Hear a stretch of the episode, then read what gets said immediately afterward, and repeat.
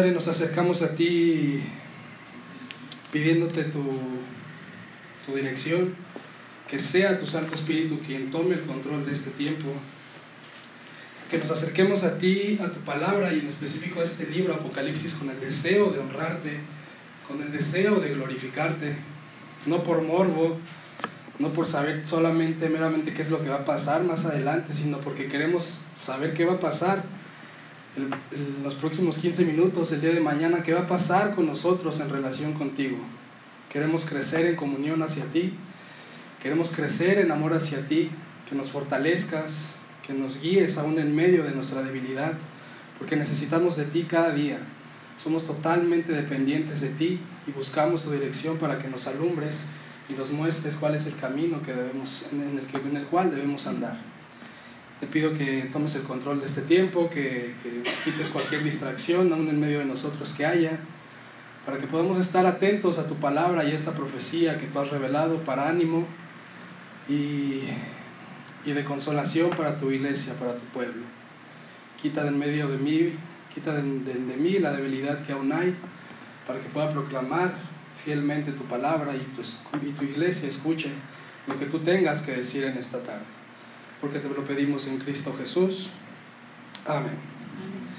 El tema del sermón de esta tarde es Glorioso Rey con base a Apocalipsis 1 del versículo del 9 al 20. Eh, eh, yo y, y quise iniciar esta introducción con una de mis películas favoritas. Aquellos que son beisboleros quizá la vieron, se llama Nuestra Pandilla. Eh, el Smalls, que es el muchacho, el niño que se viene a mudar a esta comunidad, eh, pues no tenían nada de amigos, conoce un par semanas más adelante, pero estos amigos resulta que eran beisboleros. En una ocasión, platicando, jugando, sale el tema de quién era este hombre. ¿Algunos lo conocen? Exactamente. Baby Ruth, el gran bambino. Al niño le preguntan, Smalls, oye, ¿sabes quién es, quién es Baby Ruth? Y el niño Smalls dice, no tengo ni la más mínima idea. Los niños hacen un drama, casi se, se vomitan, se revuelcan en el suelo diciendo, ¿cómo puede ser que no sepas quién es Baby Ruth, el gran bambino? Entonces el niño pues se confunde y dice, bueno, no sé, pero, pero explíquenme, ¿no? Me llama la atención esto del béisbol, explíquenme de qué se trata, quién es este Baby Ruth. Los niños le explican y le, dan del gran testimonio, la gran leyenda que era este gran beisbolista de los Yankees. Y en un sentido similar es lo que nos pasa a muchos de nosotros con el cristianismo. Estamos en Cristo, vamos a una iglesia cristiana, que estamos aquí quizá y tenemos un panorama quizá muy oscuro, eh, no, no, no tan claro de, quién es el personaje principal, que es Cristo. Nuestro cristianismo va a ser muy triste y muy pobre si no sabemos quién es el gran personaje de esta historia, quién es el gran, eh, el gran eh, personaje del cual se nos ha revelado y, del cual se tratan todas las escrituras, que es Cristo.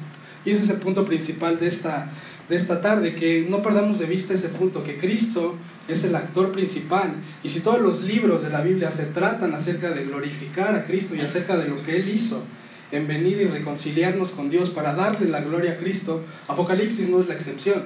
No es como que Dios haya hecho una pausa para decir, ok, vamos a dejar a un lado a Cristo y ahora sí, pónganse listos porque les voy a decir eh, las señales y Apocalipsis, si sumas el 2 más el 4 da 7 y entonces eso quiere decir que el anticristo es López Obrador y, y una serie de cosas que, que, que, van totalmente fuera de contexto, que, que el Señor no, lo ha, no nos lo ha revelado así, sino que Él quiere que glorifiquemos a Cristo, aún, aún también en el libro de Apocalipsis. Ese es el punto principal. Dios quiere que veamos que Cristo es el Rey glorioso que está en medio de su iglesia, porque ese es el propósito principal de Cristo, en haber, de, del Espíritu Santo y de Dios, en haber revelado el Apocalipsis, en animar a su iglesia aún en medio de la aflicción, y lo vamos a ver más adelante.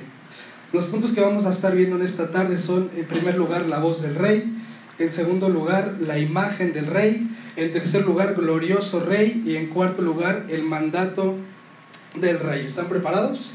Empezamos con la voz del rey, versículos del 9 al 11. Iniciamos con eh, Juan, recordemos que él es el que está escribiendo esta, esta carta de Apocalipsis y inicia Juan mismo presentándose, diciendo, yo, Juan, algo que no había hecho anteriormente tanto en sus, en sus evangelios como en, como en las cartas que él escribió, él escribió tres cartas, se llaman cartas apostólicas. En esas tres cartas y en su evangelio él nunca revela su identidad, pero en Apocalipsis inicia con esta frase, yo, Juan, que dice más adelante, vuestro hermano. Esto, esto, esto habla de una, de una unión que el apóstol Juan quería hacer con su audiencia. Con aquellos que iban a recibir su carta, el apóstol Juan le está diciendo, yo soy Juan y yo soy vuestro hermano. La idea es hacerse igual que sus lectores. Él, él bien pudo haber dicho, yo Juan, apóstol de Jesucristo, como eh, Pablo lo hace en más cartas del Nuevo Testamento, y no está mal. Pero la idea aquí de Juan es decir, yo Juan, vuestro hermano. Somos semejantes, somos iguales. Yo no soy más que cualquiera de ustedes y no es más que cualquiera de los que estamos aquí eh, en esta tarde. Continúa diciendo Juan, yo Juan, vuestro hermano y copartícipe vuestro, y da una serie de, de, aspectos en los que él es copartícipe y amigo de, aquellos que serían su audiencia. Eh, copartícipe habla también de, eso mismo, que él es más que, que, que un amigo, es un socio, es un compañero, es un hermano. Él, es, él está en la misma sintonía que su audiencia y está en la misma sintonía que nosotros. ¿okay? Entonces no tengamos de Juan un alto, un, o sea, no lo, pongamos en un altar, sino Juan mismo se hace semejante a su audiencia. Continuamos y nos dice Juan en qué es nuestro hermano y en qué es nuestro copartícipe. Ya no, ya no lo dijo. En primer lugar, dice que es eh, copartícipe nuestro en la tribulación. Esto parecería este, desanimante, ¿no? Para alguien quizá que, que apenas si sabe qué es el cristianismo, como que Juan dice que él es nuestro hermano y nuestro copartícipe en la tribulación, pues que no todo se trata acerca de, de victoria, de vencer, de que yo debo de ser exitoso. Vemos realmente que no, Juan lo pinta de otra manera totalmente distinta y así está plasmado a lo largo de toda la escritura. Vemos en Hechos capítulo 14, versículo 22 que dice, exhortándoles, hablando de las nuevas iglesias que estaban creciendo después de Cristo, exhortándoles a que permaneciesen en la fe y diciéndoles, es necesario que a través de que de muchas tribulaciones entremos en el reino de Dios. Así que si tú estás en esta tarde en alguna tribulación, que, que, estoy seguro que sí, o si no estarás en alguna tribulación, lo vas a estar más adelante, pero si eres ciudadano del reino de Dios, eso va de la mano. Si estás en Cristo, van a venir tribulaciones. No hay tal de que si vienes a Cristo, si vienes al Evangelio, todo se va a terminar, todo te va a ir bien, no es cierto. Vemos que, que así es y, y, así fue en el apóstol Juan y así sigue siendo hasta nuestros días. La tribulación es parte del cristianismo, es parte de ser ciudadanos del reino de Dios. Continuamos con el, versículo, con el mismo versículo, eh, que es el, el 9, con la parte 2. ¿En qué es copartícipe nuestro de la tribulación? Número 2 nos dice que es partícipe con nosotros en el reino. Recordemos que aquí está hablando, Juan está saturado de la, del Antiguo Testamento, entonces él entiende que al hablar del reino, su audiencia entendería que él está hablando de este conflicto que se presenta desde Génesis hasta el, hasta el Nuevo Testamento.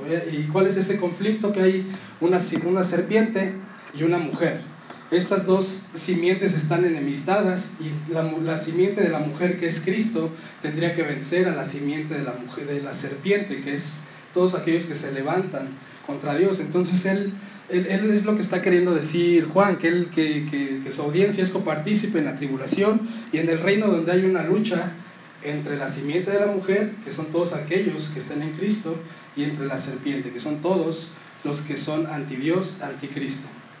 ¿En qué más nos dice Juan que es que, es, que estamos en, en, en, coparticipación? Nos dice que en la paciencia de Jesucristo. Y este es un aspecto muy importante porque lo, lo, lo, decía ahorita. Es, no, es, no es raro que los ciudadanos del reino de Dios tengan tribulación. Eh, el, el, tema o la pregunta más bien aquí es cómo reaccionamos ante esa tribulación. Y Juan nos dice que hay tribulación, en el reino, pero cómo responde un ciudadano del reino de Dios está al final del versículo con la paciencia de Jesucristo. Ese es un aspecto muy fundamental, es un aspecto característico de aquel que es seguidor de Cristo, lo caracteriza su paciencia. Eh, no la impaciencia ni, ni del reclamo, ni decir por qué me pasó esto a mí, sino en aceptar las cosas con paciencia y pedir a Dios entendimiento para entender su voluntad.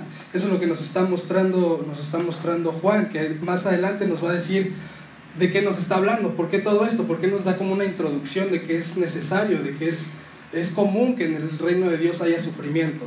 dice la parte B del versículo, que le estaba pasando a Juan. Juan dice, estaba en la isla llamada Patmos. Igualmente, en, las cartas anteriores no se nos revela dónde estaba eh, el autor de, la carta, pero aquí Juan nos revela el lugar.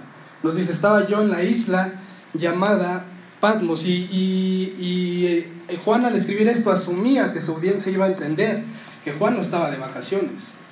Era una isla, sí, había mar y todo, pero no estaba de vacaciones en Punta Cana, República Dominicana, que es hermoso. Él estaba totalmente aislado de todo. Patmos se caracterizaba por eso, por ser un lugar que era de totalmente rocoso, volcánico y solitario. O sea, es el combo perfecto para estar deprimido todos los días, deseando morirte. O sea, estar buscando la manera de matarte, totalmente aislado de todas las personas. Ahí lo había mandado el emperador Domiciano. Pero vemos que eh, Juan nos, nos, no manifiesta esa actitud de pesimismo, de depresión, sino todo lo contrario. Él escribe para dar ánimo a las iglesias aún en medio de la situación en la que se encontraba, que era en la isla de Patmos. Y más adelante nos dice, nos dice Juan, ok, estoy en Patmos, no la estoy pasando bien, pero ¿por qué estoy aquí? Más adelante nos dice, por causa de la palabra de Dios y el testimonio de quién? De Jesucristo. Eso es muy importante, subrayenlos. ¿Por qué estaba ahí? Por la palabra de Dios y el testimonio de Jesucristo. ¿Qué quiere decir esto? Que Juan estaba predicando la palabra de Dios, diciendo, atención, el reino se ha acercado, arrepentíos y creed en el Evangelio, que era lo que le había predicado su maestro. Él ya había estado tres años con Cristo. Aquí ya habían pasado más de, más de medio siglo sin que él viera a su maestro, pero él seguía con ese mismo ánimo, predicando el Evangelio. Y esa era la razón de su fortaleza y la razón por la cual él estaba encarcelado en Palmos. Y esa era la razón por la cual él tenía gozo y no estaba metido, sumergido en, una, en un estado depresivo, sino que él estaba animoso de que estaba ahí por causa de la palabra y del testimonio del Señor Jesucristo. ¿Qué tal nosotros en esta tarde? ¿Qué tal tú en esta tarde? Muchas veces estamos metidos en situaciones comprometidas, pero no es por el testimonio de Jesucristo, sino por todo lo contrario, porque hemos ido en contra de la voluntad de Dios hemos ido en contra de su carácter, hemos ido en contra de no imitarlo y eso nos mete en distintas circunstancias. Eso es muy distinto de sufrir por causa de la palabra de Dios. Ahí estamos yendo a la inversa, sufrimos por causa de ir en contra del testimonio del Señor Jesucristo, vamos en contra de Él, nos decimos discípulos, pero hacemos todo lo contrario. Entonces, mucho cuidado en confundir esta parte, en decir que padecemos por causa de, de Cristo, cuando realmente no es así, sino es por nuestras malas decisiones, muchas veces versículo 10. Yo estaba, sigue hablando Juan, yo estaba en el Espíritu, y esto es muy importante. Yo estaba en el Espíritu, nos, nos está diciendo Juan que lo que está a punto de decirnos más adelante no es del mismo. No es algo que él se le ocurrió dijo, atentos porque tengo que decirles algo muy importante. Juan está diciendo, yo estaba en el Espíritu, le atribuye toda autoridad a lo que va a decir, a lo que va a escribir al Espíritu Santo, que el Espíritu Santo es el autor intelectual desde Génesis 1 hasta Apocalipsis 22. Eh, el Espíritu Santo es el autor de la escritura. Hay la intervención del hombre, pero con la coparticipación, como aquí lo vemos, del Espíritu Santo. Totalmente. Si el Espíritu Santo no inspira el libro que tenemos en esta tarde, entonces es un libro como cualquier otro. Y es a lo que apela Juan en el versículo 10. Él estaba en el Espíritu en el día del Señor. Y, es algo que vemos. La intervención del Espíritu vemos a lo largo de toda la escritura. Pedro nos dice un poquito más atrás, nunca la profecía fue traída por voluntad humana, sino que los santos hombres de Dios hablaron siendo inspirados por quién? Por el Espíritu Santo, aquel que, que, que Juan apela, que es por el cual está escribiendo lo que está escribiendo. No es algo que él, que él haya querido revelar en sí mismo, sino es el Espíritu Santo quien revela lo que estaría por, por darse a continuación. Y continuamos con el, con el versículo 10. Él estaba en el, en el Espíritu, eso lo hace automáticamente a Juan como profeta. Ya no está hablando en sí mismo, sino la, eh, eh, Isaías, Ezequiel utilizan las mismas palabras, profetas del Antiguo Testamento, y dicen, yo estaba en el Espíritu ayer, atención. Atención porque el Señor va a hablar. Y aquí Juan se está, eh, a Juan se le está dando esa autoridad de que todo lo que iba a decir adelante era profecía de parte de Dios, semejante a lo que había experimentado Isaías, Ezequiel y los profetas del Antiguo Testamento. ¿Qué pasa con, con, él, con esta revelación? Él dice que estaba en el Espíritu en el día del Señor. El día del Señor era la forma común de referirse al domingo. Eh, se había cambiado el Shabbat, que era el sábado de los judíos, a, dedicarle el día del Señor al domingo, como lo hacemos hasta el día de hoy. Entonces, este, este, este evento ocurre un domingo en la isla de Patmos. Nos sigue relatando más adelante Juan qué fue lo que pasó. Dice, y en la parte B del versículo, y oí detrás de mí una gran voz como, ¿de qué? De trompeta. Esto es curioso y debemos detenernos aquí un, momento porque, insisto, Juan no era mexicano, no era chileno, no era peruano, Juan era judío. Entonces él está eh, eh, totalmente lleno de lo que eran las revelaciones del Antiguo Testamento y esto es algo muy común. La gran voz como de trompeta es algo muy común en el Antiguo Testamento. Estas citas anótenlas porque es, muy importante. Éxodo 19, versículo 16. Cuando vino la mañana, antes de que, de que Dios entregara los diez mandamientos, cuando vino la mañana vinieron truenos y relámpagos y espesa nube sobre el monte y sonido de bocina muy fuerte y se estremeció, escuchan esto, y se estremeció todo el pueblo que estaba en el campamento, se llenaron de pavor, se llenaron de miedo. Otra cita, Éxodo 19, 19. El sonido de la bocina iba aumentando en extremo. Moisés hablaba y Dios le respondía con voz tronante. Aquello era algo muy, muy, muy fuerte. Otra cita, Éxodo 20, 18, 19. Todo el pueblo observaba el estruendo y los relámpagos y el sonido de qué? De la bocina y el monte que, que humeaba. Y viéndolo el pueblo temblaron y se pusieron de lejos. Es decir, tuvieron miedo después de haber escuchado la, la, la, voz de Dios, versículo 19, y dijeron a Moisés, habla tú con nosotros y nosotros oiremos, pero que Dios no se acerque a nosotros, pero que no hable Dios con nosotros, ¿para qué? para que no muramos. En la condición en la que estamos no podemos estar delante de Dios porque caeríamos muertos. Nuestra condición de pecado es totalmente contraria a la condición de santidad y de justicia de Dios. Si nos, si nos enfrentamos a la santidad de Dios, eh, es común que pase esto, que, que, haya, que haya temor, que haya miedo, porque es algo totalmente ajeno a nosotros. Eh, vemos, la voz es como un gran estruendo. Era, era, era, era como algo de miedo, algo de temor. Y, es, y eso es algo que quizá se pierda o perdamos de vista si tenemos esa imagen nublosa, así como Smollett no sabía quién era, quién era Baby Ruth. Si nosotros no sabemos quién es Cristo, creemos que es común que sigamos haciendo cosas que van en contra de su voluntad, en contra de su santidad, que sigamos escuchando música que va en contra de su santidad, que nos comportemos como, como alguien que, que no sabe quién es Cristo que hagamos cosas que, que, vayan en contra de Cristo, que tengamos amistades y que seamos copartícipes de sus burlas, de sus chistes anti Dios, que participemos en aquellas cosas que, que no nos distinguen como ciudadanos de Cristo. Y eso porque no tenemos una imagen clara del Cristo, de las Escrituras, al cual inevitablemente siempre se le responde en temor. Ahora, ¿cómo es la voz de Juan? Juan ya escuchó esta voz, es como un gran estruendo que nos continúa diciendo Juan que decía la voz que él escuchaba, yo soy el alfa y el omega, el primero y el último. ¿Cuál es la idea de aquí de, Juan? Eh, la voz que él está escuchando todavía no nos dice quién es, pero se está revelando como es alguien que tiene autoridad y control sobre las cosas desde el inicio y hasta el final. Eso es algo que solamente lo puede hacer Dios. Quien quiera que sea esta voz, tiene que ser inevitablemente Dios porque ninguno de nosotros hemos estado ni en el inicio, ni mucho menos en el final de la historia, todos nosotros moriremos algún día. Entonces esto se identifica como que aquella voz es alguien sobrenatural.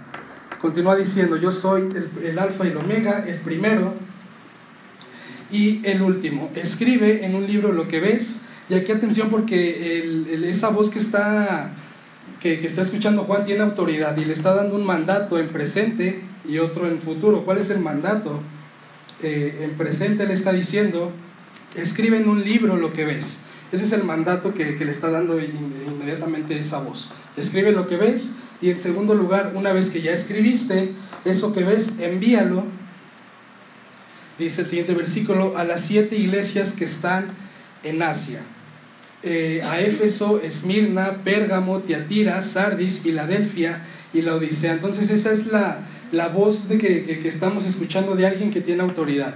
Escribe lo que ves y envíalo a las siete iglesias. Algunos teólogos coinciden en que aquí es como un como una ruta cíclica. Eh, Efeso, por ejemplo, si lo gustan anotar, Efeso está en el centro, Esmirna y Pérgamo en el norte, Tiatira y Sardis en el sureste y Filadelfia y la Odisea en el sur. Es como una ruta cíclica que el Espíritu Santo le da a, Juan para que escribiera a esas iglesias lo que él viera a continuación. Ahora ya, vemos la, ya vimos la, la voz de, de, de esta de, de, este estruendo que asumimos que es de alguien que tiene autoridad.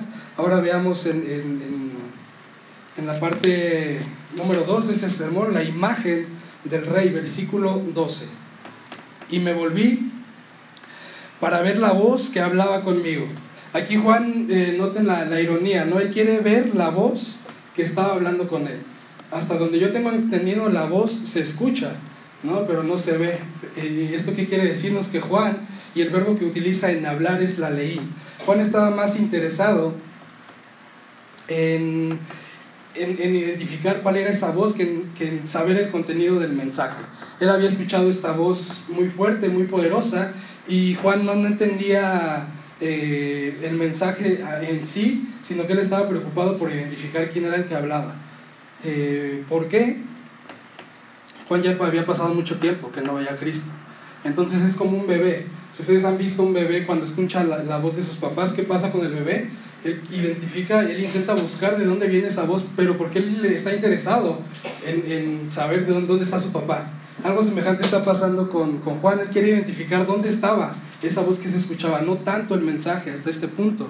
Continúa diciendo en la parte B, y vuelto vi siete candeleros de oro. Esto igual es muy semejante a, lo que vemos en el Antiguo Testamento, eh, son varias citas, Juan está atiborrado, Juan está lleno de, de, de, la profecía del Antiguo Testamento donde se nos habla igual de siete candeleros de oro, por ejemplo Éxodo 25, 31, además harás además un candelero de oro puro labrado a martillos, hará el candelero, su pie, su caña, sus copas, sus manzanas y sus flores serán de lo mismo.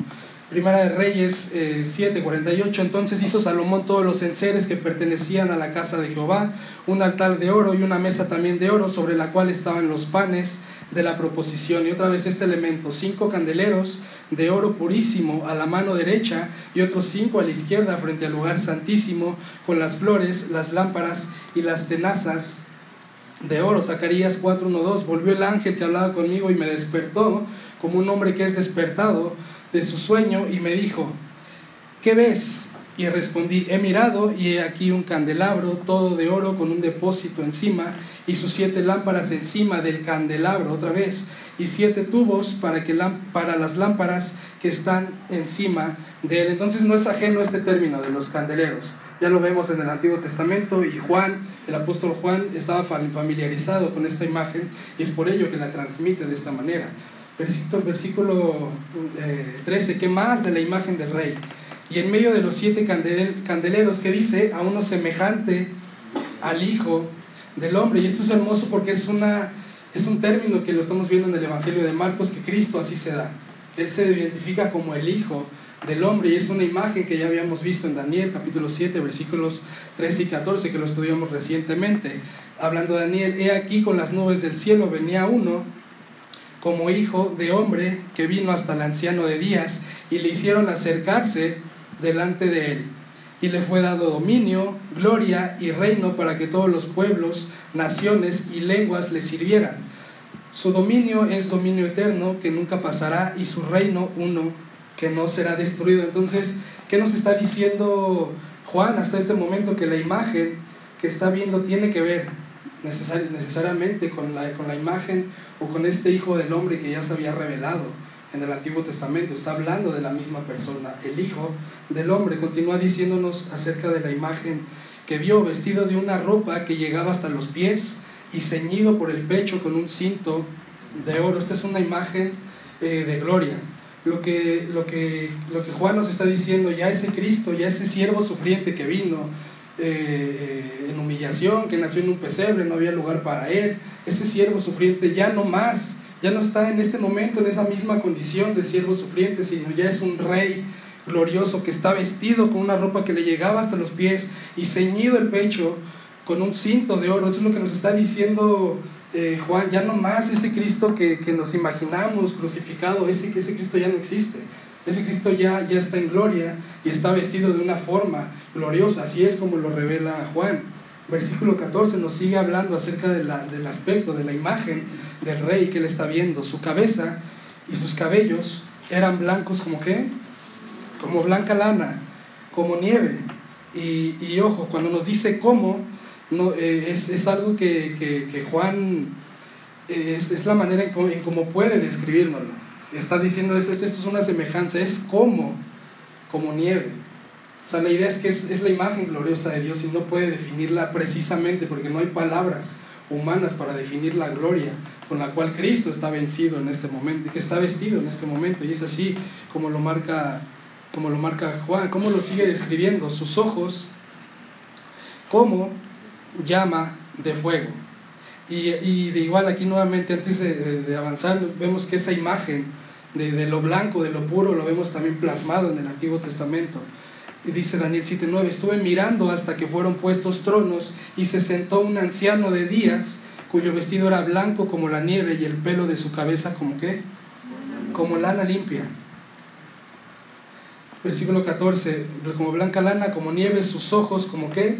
Como llama de fuego. Y eso es algo que también no es ajeno a Juan. Lo vemos plasmado en el Antiguo Testamento y, y en verdad es difícil estudiar un poco este, este pasaje porque de verdad casi cada palabra hay una referencia al Antiguo Testamento. Si hay un libro que cite en, en extremo el Antiguo Testamento es Apocalipsis.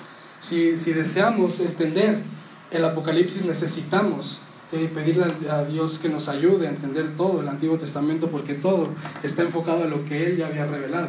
Y es a ello que Cristo se refería cuando dice, yo no vine a abrogar la ley, ni los profetas, yo vine a cumplirla. Porque vemos que está plasmado todo Apocalipsis del Antiguo Testamento. Y cuando habla acerca de unos ojos como llama de fuego, eso ya lo hemos visto, Daniel 16. Su rostro parecía relámpago y sus ojos como antorchas de qué? Como antorchas de fuego. Versículo 15, y sus pies semejantes al bronce bruñido, refulgente como en un horno, y su voz como estruendo de muchas aguas. Aquí otra vez, como estruendo de muchas aguas. Juan estaba acostumbrado, estaban en esta isla de Patmos, estaba, escuchado, eh, estaba acostumbrado a escuchar, a escuchar el oleaje del mar, pero él dice, esto no es como el mar que yo estoy acostumbrado a escuchar aquí, esto es algo mucho más grande. Y es algo que profetas como Ezequiel ya lo habían visto, Ezequiel 43, 2. He aquí la gloria de Israel que venía del oriente y su sonido era como qué? Como el sonido de muchas aguas y la tierra resplandecía a causa de su gloria. Esa es la imagen del rey que, Juan nos da más adelante, versículo 16 de Apocalipsis. Tenía en su diestra siete estrellas, de su boca salía una espada aguda de dos filos, y su rostro era como el sol cuando resplandece en su fuerza. Aquí lo que, lo que Juan está viendo son tres cosas. Eh, y los que tomen notas, en primer lugar, Él nos revela acerca de su diestra, que en su diestra hay siete estrellas, el número uno. Número dos, que en su boca hay una espada aguda. Y número tres, que su rostro resplandece como el sol. ¿A qué se refiere cuando dice que, de, que de, su, de, su, de su diestra eh, había siete estrellas? La diestra habla del poder que, que, que, Cristo tiene, de la autoridad que Cristo tiene. Cuando nos dice que de su boca sale una espada aguda, es semejante a lo que nos dice Hebreos 4.12, que, su que su espada es como un, como un arma de doble filo, es cortante, es, es, es, es, renovadora, eso es lo que nos está queriendo dar a entender Juan. Y su rostro era como el sol cuando resplandece en su fuerza. Esa es la manera de Juan de, de revelar la gloria de la imagen de la gloria del rey. En donde habíamos visto esta imagen del, de, del rey como resplandeciendo como un sol en la transfiguración del Señor Jesucristo, que recientemente lo acabamos de ver en Marcos. Mateo 27, 2 lo, lo, lo, relata así, hablando de Cristo, y se transfiguró delante de ellos y qué? Y resplandeció su rostro como el sol. Lo que estaba viendo Juan realmente era maravilloso. Es algo maravilloso y es algo que inconcebible para de, de, de este lado en el cuerpo en el que estamos. Es imposible que nosotros podamos ver en este cuerpo cara a cara a Dios. Por ello es necesario que muramos, para que seamos revestidos de un nuevo cuerpo y podamos ver a Jesús como Él es, cara a cara. Esta es la imagen del rey. Continuamos con la parte número 3, glorioso rey, versículos 17 y 18. Vámonos rápido. Cuando le vi, y esto refuta totalmente todas, atención, esto refuta plenamente lo que vemos en distintas películas, ¿no? Que dicen, yo fui al cielo, me morí, y fui al cielo y caminé con Jesús por el parque, y fuimos al Starbucks celestial, y después fuimos al, al Chili's celestial y comimos, después fuimos al McDonald's, y empiezan a hacer una historia que yo digo, ¿de dónde, de dónde sacaron esto? Porque, porque vemos que aquí pasa. ¿Qué pasó cuando Juan se enfrentó a la gloria de Cristo?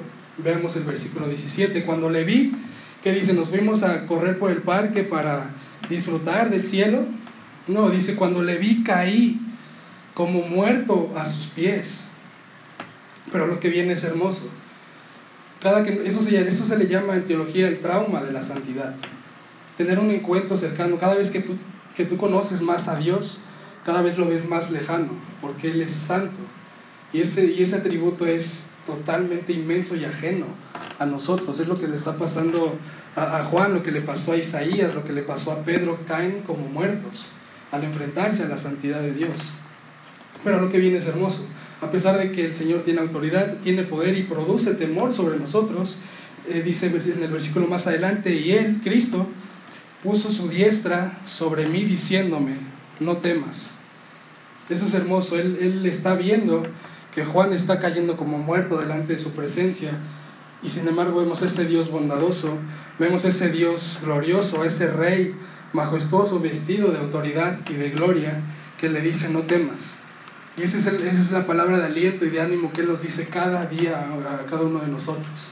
Hay tribulación, hay angustia, Juan ya lo dijo, el, el ser ciudadano de Dios y, y, y, el reino y pertenecer a su reino va de la mano de, de, pasar por tribulaciones, de aflicciones, porque lo que Él quiere es perfeccionarnos, Él quiere hacernos a su imagen. Y Él nos dice, Él nos dice, nos dice en este texto y nos dice cada día, no temas, yo soy el primero y yo soy el último, yo tengo control de absolutamente toda la historia, de absolutamente todos los sucesos y si tengo control de todo eso, tengo control de tu vida. Ese es el ánimo que el Señor nos da y vemos su carácter precioso. Versículo 18, ¿qué más dice? Yo soy, yo soy, no temáis, yo soy el primero y el último y el que vivo y estuve muerto, mas he aquí que vivo por los siglos de los siglos. Amén. Aquí nos está diciendo el Señor que él, él es poseedor de la vida. Él estuvo muerto, Él es el que vive y he aquí que vivirá por los siglos de los, de los siglos, presente, pasado, futuro. Dios no está sometido al tiempo, Él es eterno. Y eso es el, el, el atributo de la seidad de Dios. No hay nadie por encima de Él. Su gloria es majestuosa. No hay, no hay ningún Dios que se haya revelado como el que se nos ha revelado en las preciosas escrituras. Él es el que tiene control de la eternidad. Él es el que posee la eternidad y el que otorga la eternidad a todo aquel que vaya a Cristo en arrepentimiento y fe a todo aquel que tenga cada día en su pensamiento y en su corazón que hay que hubo un rey que fue crucificado y que resucitó el tercer día para reconciliarnos con el Padre, para rescatarnos de nuestra condición miserable.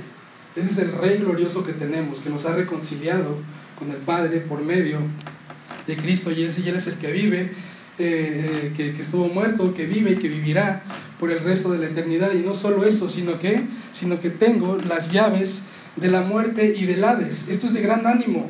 Esto es de gran ánimo para la iglesia de ese tiempo que estaba siendo perseguida por Domiciano, por Juan que estaba siendo encarcelado y por nosotros que estamos en el 2020. Él tiene control de las llaves de la muerte y del Hades. ¿Qué es lo peor? Aquí lo que está diciendo, le está diciendo el Espíritu Juan, ¿qué es lo peor que te puede pasar? ¿Que te maten? Yo tengo el control de la muerte. Yo la vencí. Resucité al tercer día. ¿Qué, es lo que, ¿Qué más te puede hacer Domiciano? ¿Qué más te puede hacer aquellos que te persigan? ¿Qué más puede hacer aquel cáncer que te diagnosticaron? ¿Qué más puede hacer que se haya muerto tal familiar? ¿Qué más puede hacerte que, que, que, que estés pasando por alguna situación adversa? ¿Qué más que te hayas quedado sin X persona? Dice, dice el Señor, yo tengo las llaves de la muerte, de eso nadie te puede librar. Y yo tengo poder y autoridad sobre la muerte y te libré si tú pones tu confianza y crees en Cristo y vas a Él en arrepentimiento y fe. No hay nadie por encima de ese Rey glorioso que vemos en el, Apocalipsis. Y ese es el propósito de, este libro, animarnos. No tanto ver si el anticristo es Donald Trump, sino animar a la iglesia a que vean que hay un Rey glorioso que está gobernando sobre su iglesia. Vamos al último punto, el mandato del rey. Ya Juan ya vio la imagen, ya Juan ya vio eh, la gloria del rey, pero vamos a ver cuál es el propósito de todo esto. Ya, ya vamos eh, entrando más al terreno de lo que el Señor manda decir a las iglesias, comenzando con el versículo 19. ¿Cuál es el mandato? Escribe las cosas que has visto y las que son y las que han de ser después de estas eh, aquí nos está diciendo, nos está hablando acerca de lo que, todo, lo, que nos va a decir de ahora en adelante. Aquí estamos apenas en el capítulo 1, estamos, como dijeron, apenas prendiendo motores, apenas se viene lo que el Señor le revela a Juan y lo que nos ha revelado a nosotros, que quiere que sepamos, con lo cual quiere animarnos. Y eso es lo interesante de este libro. Y un principio dentro de la, dentro de la hermenéutica, y esto anótalo, la, la Biblia se interpreta a sí misma. Nosotros no podemos interpretar que el misterio significa uno y, las siete estrellas significan cuatro y llegar a conclusiones totalmente erróneas. La Biblia se interpreta a sí misma y esta no es la excepción en el caso de Apocalipsis. Apocalipsis no es un libro místico y eso es lo que esperamos demostrarles a lo largo de esta serie de Apocalipsis, que el libro de Apocalipsis es un libro para animar a la iglesia, para reconfortarla y que vean a quién tienen por rey, para que lo conozcan y lo adoren y lo sirvan por todos los días de su vida. Apocalipsis capítulo 1, estamos en el versículo 20, que nos dice, el misterio de las siete estrellas que has visto en mi diestra y de los siete candeleros de oro, que nos dice el Espíritu Santo, allá háganse bolas, cada quien interprete lo que quiera. No, Él nos dice, las siete estrellas son los ángeles de las siete iglesias. Y los siete candeleros que has visto son las siete iglesias. ¿Qué nos está diciendo Juan? Hay un mensaje todo esto que estás viendo es la manifestación de mi, de mi gloria con un mensaje que traigo para ustedes, para animarlos, para reconfortarlos y para que vean que hay un rey glorioso que está gobernando sobre su iglesia y que está gobernando en todo corazón, que, que, realmente se rinde a ser ciudadano de su reino, que lleva una vida radical por querer servirle y por querer amarle por el resto de su vida y por el resto de sus días. Entonces hay un mensaje que el Espíritu Santo nos está mandando para las iglesias o para su iglesia, no solamente las siete iglesias de, que aquí se manifiestan en el Apocalipsis, sino a la iglesia en general. El Espíritu Santo estaba pensando en, en, en, gracia abundante cuando revela cuando nos da esta revelación. Ahora pregunta, ¿quieren saber qué es lo que, lo que, lo que el Espíritu revela a la primera iglesia? Vengan a la siguiente clase. Si continuamos con nuestro, con nuestro estudio, vamos a iniciar a ver qué es lo que el Espíritu Santo revela a las iglesias y vamos a ver cómo es la conexión, que, que va muy relacionado a nosotros, no es un mensaje ajeno, sino que el Espíritu Santo quiere animarnos por medio del mensaje que Él dio a las siete iglesias. ¿Cómo podemos concluir este sermón? Dios quiere que veamos que Cristo es el Rey glorioso que está en medio de su iglesia vayamos y pide oración por esta, por esta serie de Apocalipsis, que Él quiere que le, que le glorifiquemos y que veamos a Cristo como ese glorioso Rey, el cual se ha dado por nosotros para darnos vida eterna. Este libro no es algo místico, sino es algo realmente reconfortante para que nos animemos, aún en medio de la tribulación que ha existido, aún en los tiempos de Juan y que existe hasta la fecha, pero solamente en Cristo podemos encontrar nuestro ánimo y nuestro, nuestra fortaleza. Así que vamos a orar. Padre, te damos gracias por tu palabra, por el mensaje que nos has dado en Apocalipsis, pidiéndote que nos sigas iluminando, que nos sigas guiando, que nos sigas reconfortando, porque somos como ovejas que nos perdemos fácilmente de caminar a tu lado. Eh, muy pronto entramos en, la, en, el, en el ritmo, en el estilo de vida de este mundo y olvidamos que tú nos has llamado a ser diferentes, a ser radicales, a que tu palabra es cuestión de temor, que no es un juego y que tú nos has llamado a ser tus seguidores, tus discípulos y a que seamos santos como tú eres santo.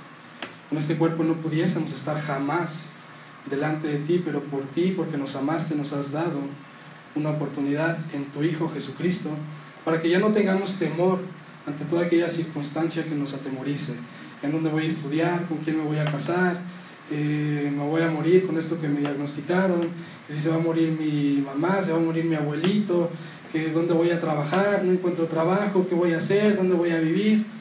Tú has venido para animarnos y que veamos que tú tienes control de absolutamente todas las cosas y que eres ese rey glorioso que controla aún desde el principio y controlará aún hasta el fin. Gracias por ser el Dios quien eres y ayúdanos a conocerte y a honrarte con tu palabra, a ser obedientes a ti y a seguirte radicalmente cada día de nuestras vidas, buscando amarte y conocerte cada día un poco más. Te damos gracias por este tiempo, pidiéndote que nos guardes de regreso a casa y, y durante esta semana ser discípulos de ti, a ser discípulos de tu reino, porque te lo pedimos en Cristo Jesús. Amén.